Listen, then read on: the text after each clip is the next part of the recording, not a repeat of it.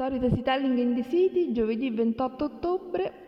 Sono in giro per i Rione Monti per eh, un altro impegno di lavoro e, e chi ti incontro? Che ferma una, la sua bici mitica storica, un'amica, Simona Rosati, partecipiamo insieme alla rete al femminile e quindi visto che giro sempre in desiti con il mio zaino del podcast ho detto no, ora la intervista anche perché so che ha una tesi molto interessante. Buongiorno Simona Rosati. Buongiorno.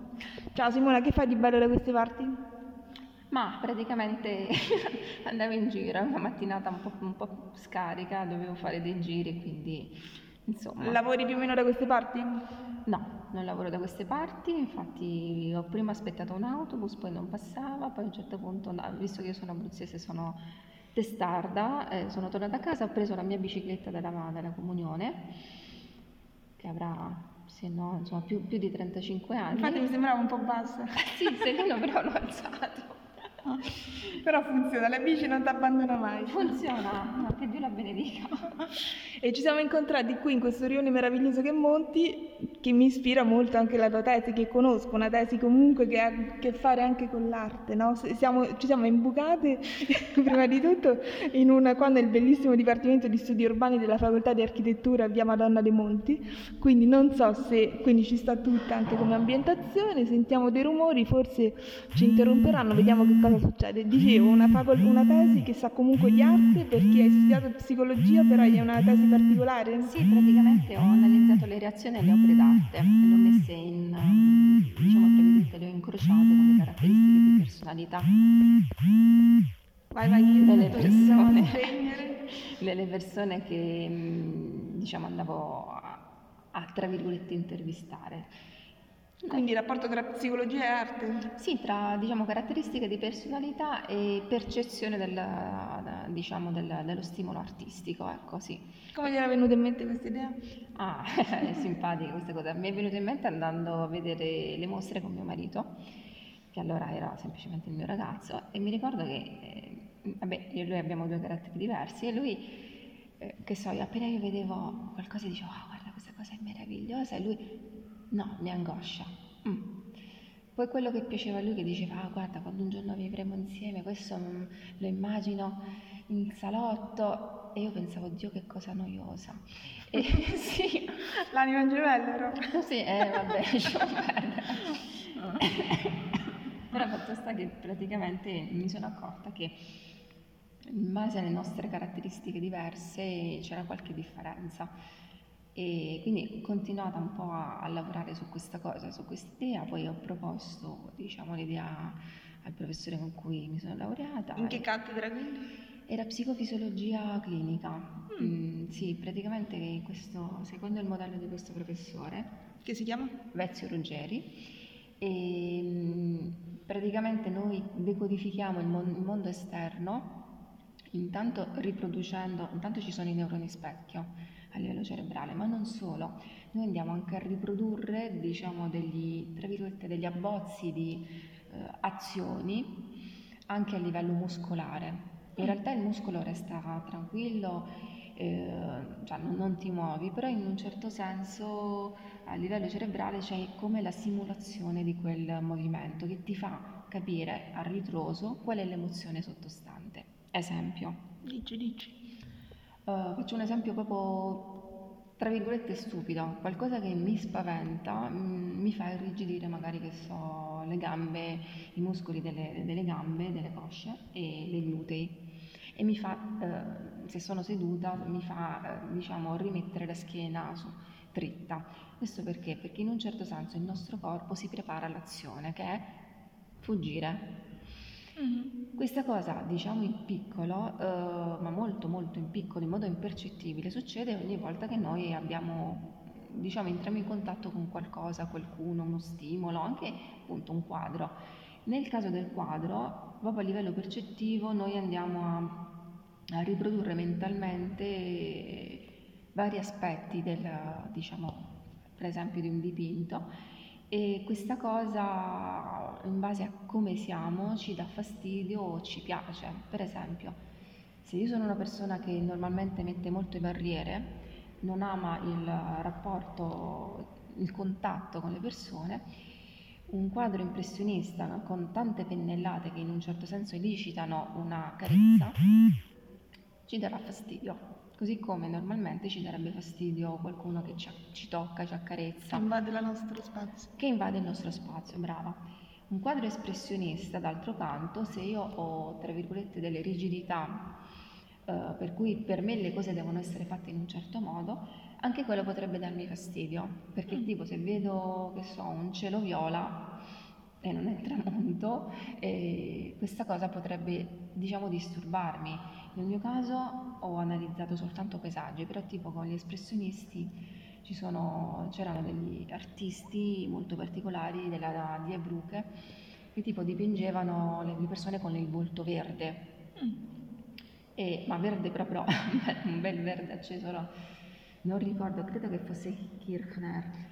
E ovviamente una persona che tendenzialmente tende ad avere tutta una serie di paletti su come dovrebbe essere il mondo, guarda un dipinto con un personaggio con un volto verde e questa cosa lo disturba, gli dà fastidio. Cioè, non lo accetta. Non lo accetta, c'è qualcosa che non gli torna e non, non riesce comunque, anche se ovviamente è un quadro e insomma nei quadri si può fare qualunque cosa e questa cosa lo, lo infastidisce e non apprezza, anzi tende un po' a, a distanziarsi. Non solo, io ho analizzato anche le, le, reazioni, cioè se avevano delle contratture a livello di stomaco, se, se sentivano qualcosa a livello di muscoli, a livello di spalle, quindi insomma la cosa particolare è che in alcuni casi le, diciamo, la statistica ha parlato in modo chiaro, cioè alcune volte c'erano delle correlazioni tipo con una variabile d'errore del 0,001%, oh, cioè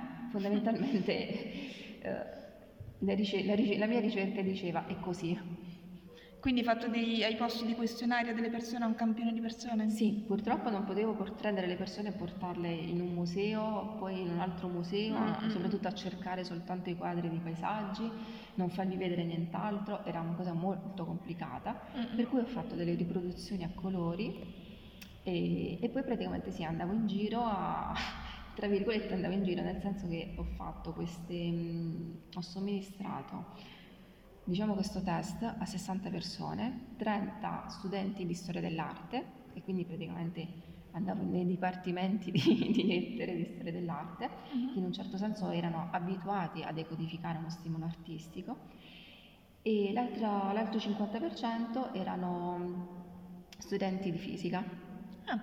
perché fisica, matematica, perché insomma tendenzialmente non dovrebbero studiare diciamo, le opere d'arte, quindi eh, in un certo senso erano due opposti. Mm, ma più che i due opposti dovevano essere i, i soggetti ingenui, ingenui nel senso mm. di non preparati su quello stimolo. E ovviamente metà, metà maschi e metà femmine, perché anche eh, diciamo, il genere sessuale può avere diciamo, delle implicazioni, anche se poi alla fine non ci sono state eh, correlazioni no, né sul genere maschile né sul, sulla preparazione accademica. Cioè se una persona aveva delle barriere, che fosse uno studente maschio di, di fisica o fosse una studentessa femmina di storia dell'arte, reagivano allo stesso modo.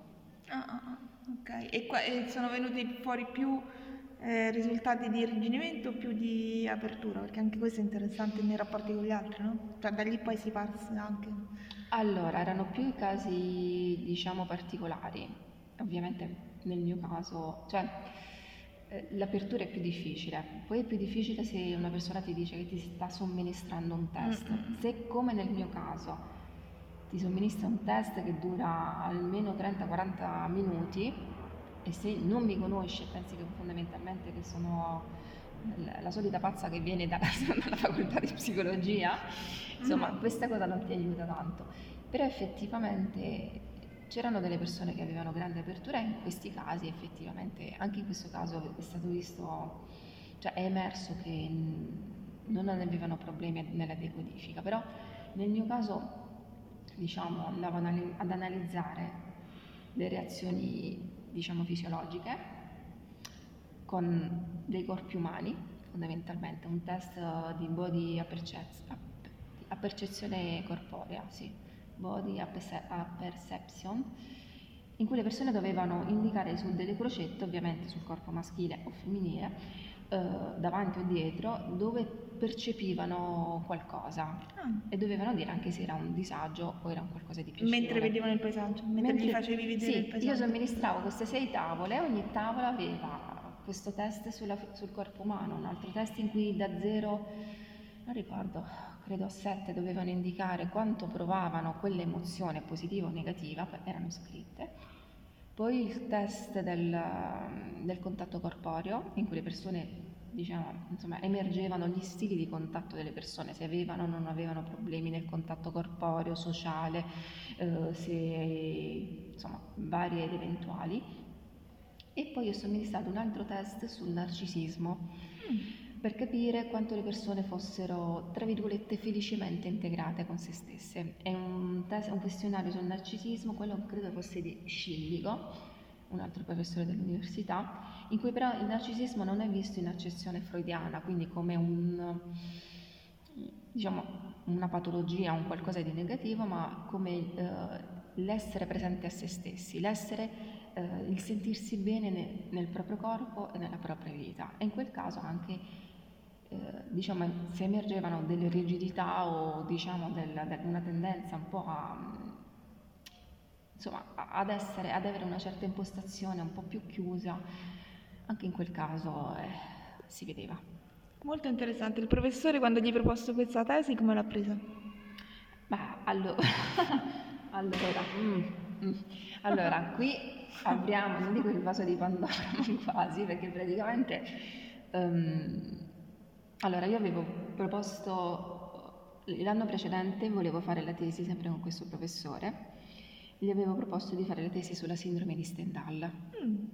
Quindi l'arte proprio ti interessava. Mi interessava, mi piaceva. E questo professore mi ha detto: Sì, ok, puoi far parte dei miei tesisti. E io per una settimana fondamentalmente ho fatto parte del, dell'entourage dei tesisti. Questo è successo, poi dopo, dopo una settimana lui si gira, il professore mi, mi guarda e fa: Ah, ma ci sei ancora? Oh, sì, sì, proprio da collasso. E io, sì, tipo Fantozzi, poi ero timidina. E no, ma io ti avevo fatto venire nel gruppo dei tesisti per farti capire che non avevo spazio per la tua tesi. Ah, la faccio. Per cui, allora, tragedia, ho rimesso insieme i cocci nel giro di un- uno o due giorni e, e fondamentalmente mi sono dedicata all'ultimo esame. Poi quando ho fatto l'ultimo esame, io mi era rimasta questa cavolo di tesi, era ormai febbraio, dovevo, dovevo quagliare.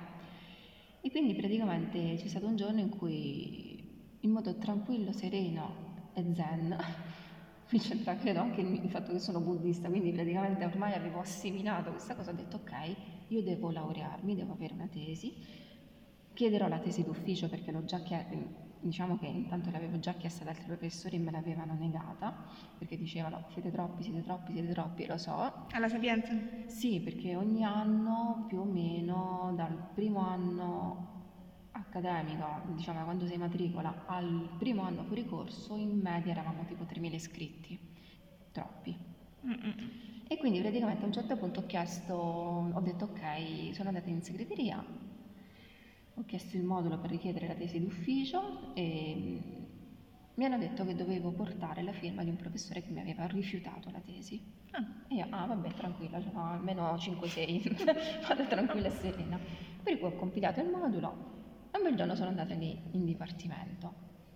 Allora c'era quello che era in anno sabbatico, quello che era assente per una malattia, quell'altro che non c'era quel giorno. Voilà. Alla fine sono ricapitata da questo professore ed è stata proprio una scenetta comica perché lui mi guarda e gli dico guardi avrei bisogno della firma del rifiuto della tesi per chiedere la tesi d'ufficio, guardi è soltanto una formalità che non avrà nessuna conseguenza.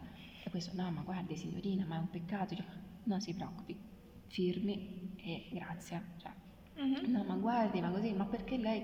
Poi mi ricordo mi disse così sulla difensiva, "Guardi, guardi, lei già si è comportato così con me, no, grazie.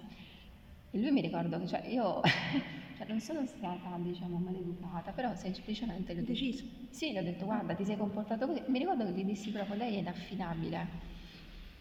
Lui proprio con gli occhi ho sgranato, come? Eh, sì, lei è inaffidabile, non- prima mi ha detto di sì, poi mi ha detto di no e non ho tempo da perdere. Quindi cortesemente mi firma qui.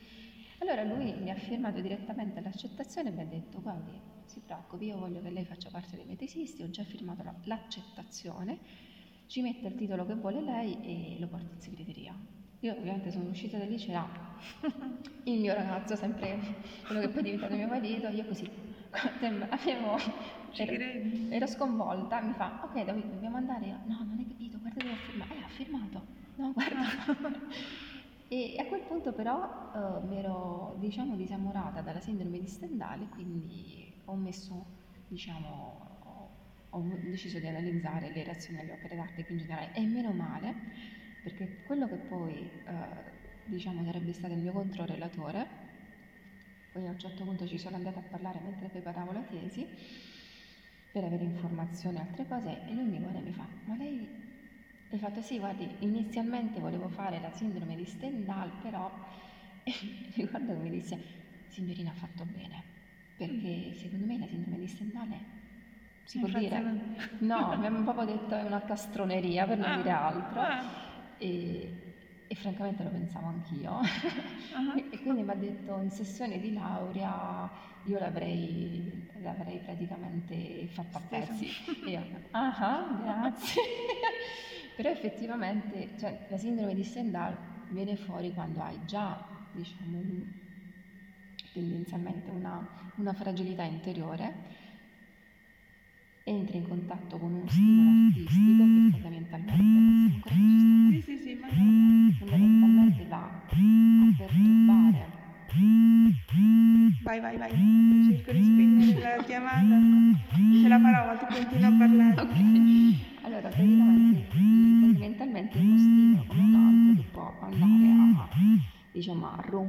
Normale equilibrio della persona, però ripeto, una, c'è una fragilità di fondo e quindi eh, diciamo non potrebbe succedere a chiunque ecco, di, di avere questi- queste mm, mm, mm. sensazioni.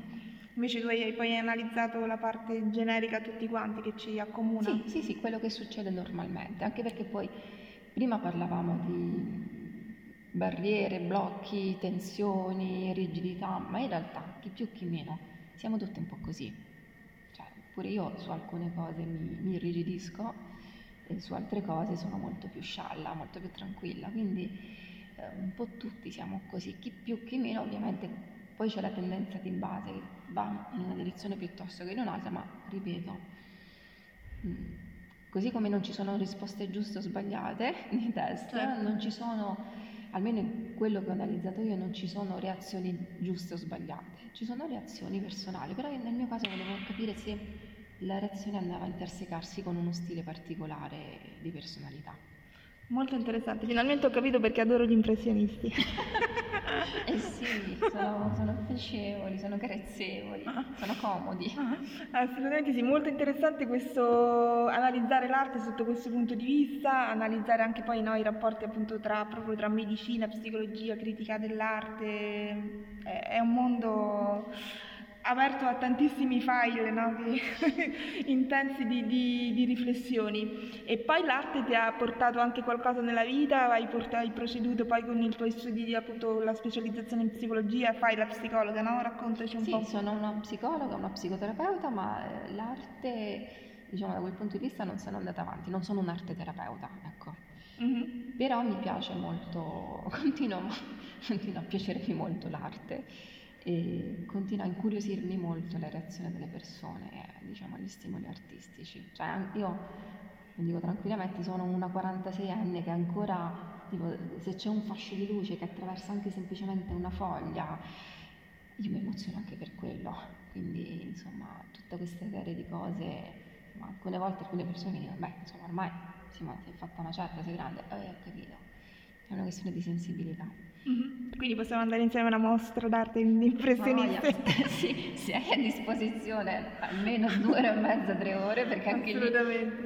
cioè, mi ricordo una volta ho sbroccato con mio marito perché lui dopo, eh, tipo dopo la prima mezz'ora, 45 minuti, io ero se no un terzo della mostra, lui aveva fatto tutto il giro, mi, mi stava vicino, mi saltellava vicino, mi diceva hai fatto, hai fatto, hai fatto.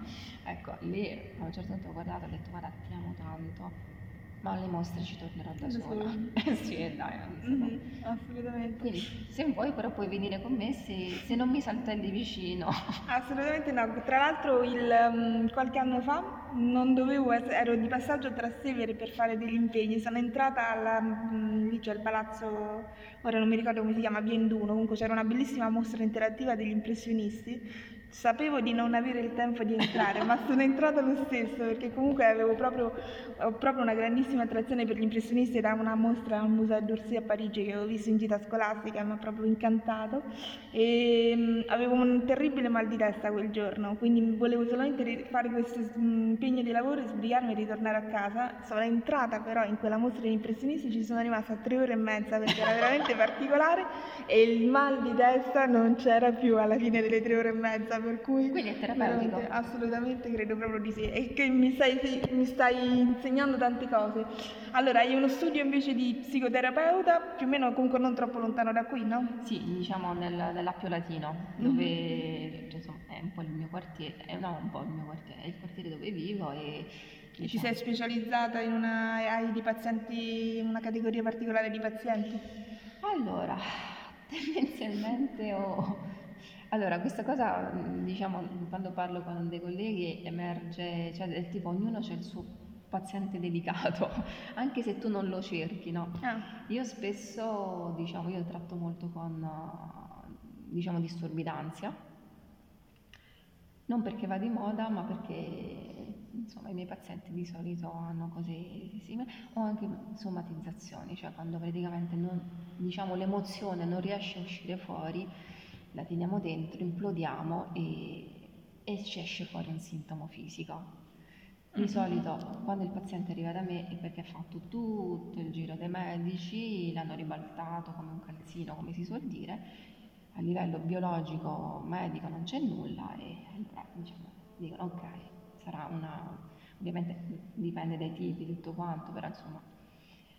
Allora, io posso lavorare a livello individuale, di coppia o o di famiglia. Mi piace molto lavorare a livello individuale, a livello di coppia pure molto intrigante. La cosa particolare di cui mi sto accorgendo sarà il mio modo di fare molto tranquillo, molto easy, che attiro molti pazienti adolescenti, mm. diciamo dai 15-16 anni a diciamo 25 anni. Toh Giovani. Sì, cioè ho anche i pazienti adulti senza problemi, però questa cosa l'ho notata perché ripeto ho uno stile molto, molto scialla, molto rilassato. So che una volta ti sei fatto pagare con una torta. No, varie volte, varie volte è stato fantastico perché c'era questa, spesso il paziente adolescente e mamma che, che paga, mamma papà che pagano e fondamentalmente neanche si, si curano ovviamente del, adesso insomma, il pagamento deve essere tracciato, quindi neanche si curano del bonifico, loro Mm-mm. prendono la fattura da me, la portano a casa, quella fattura viene pagata.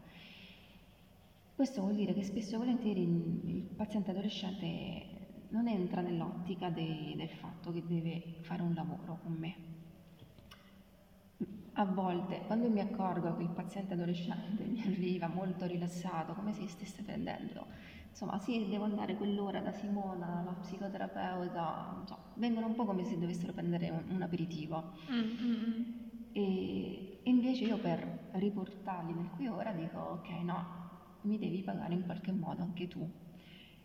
E, e, quindi a volte mi sono fatta pagare in biscotti, dolci e più diciamo il, il, la mia paziente mi dice ma io odio fare i dolci, perfetto, e allora, ma io guarda, mi, mi peserà fare questo, perfetto, ma non perché io fondamentalmente ti devo far soffrire, ma perché deve essere faticoso, cioè devi dare un senso a quello che stiamo facendo, ecco.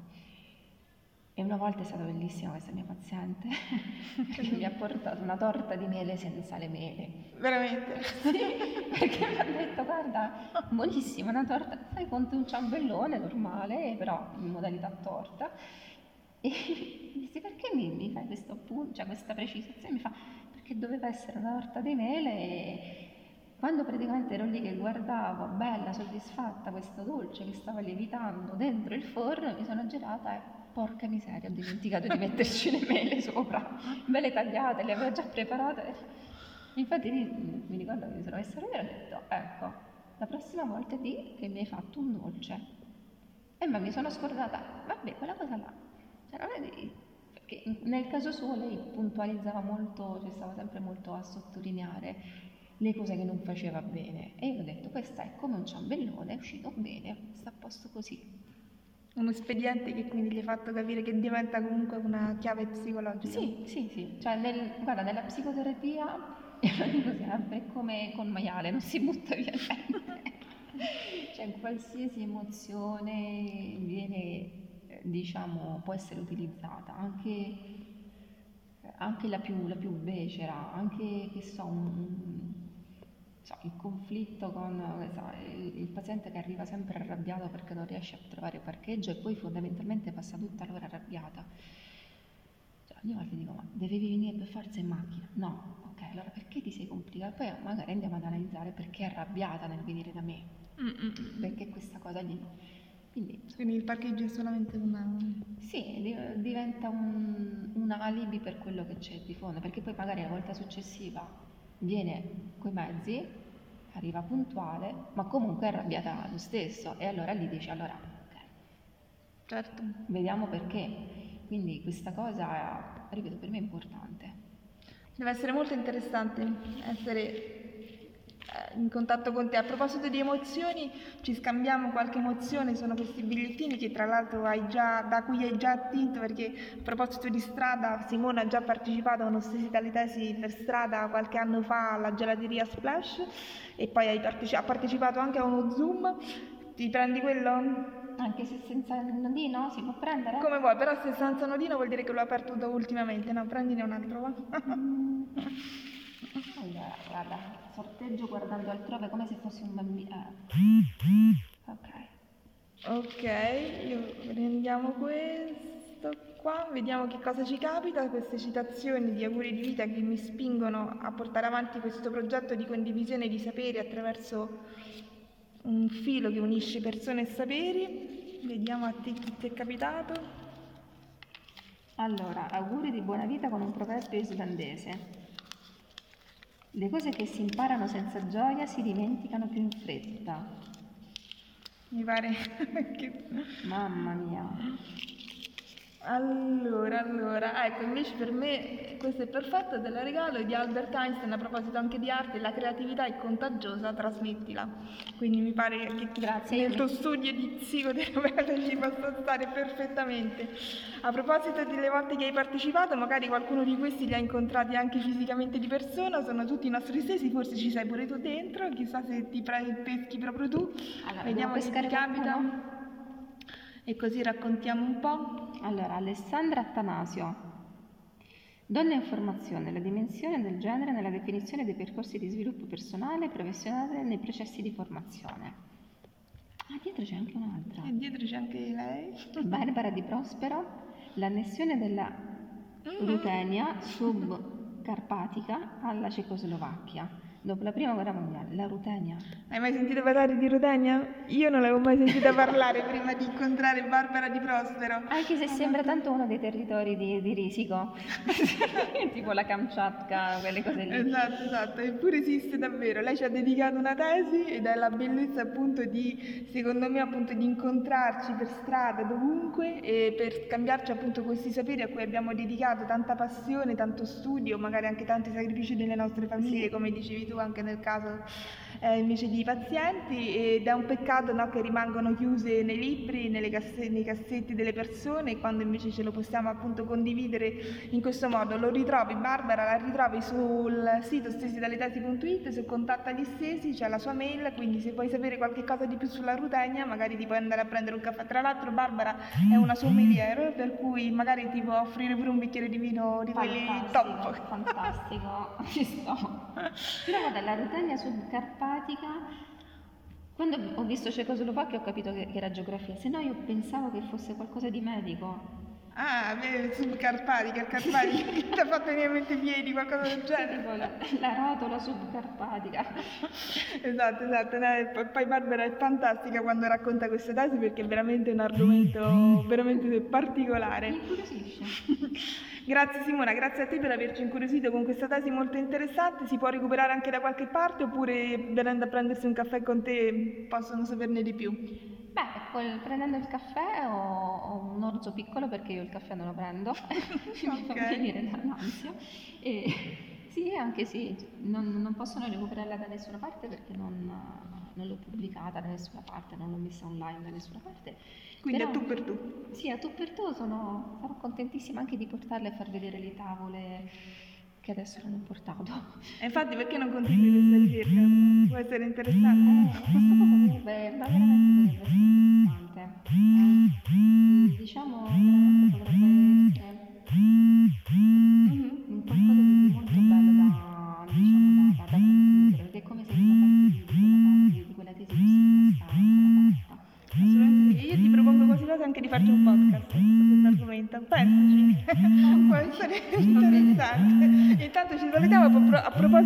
paesaggi ci facciamo magari una bella foto qui a Via di a Madonna dei Monti. Grazie a tutti, buon giovedì e alla prossima con un altro sapere, un'altra persona da scoprire. Grazie Simona Rosati. Grazie, ciao. Ovviamente ti taggo, eh, così ti ritrovo. Certo, certo, voglia.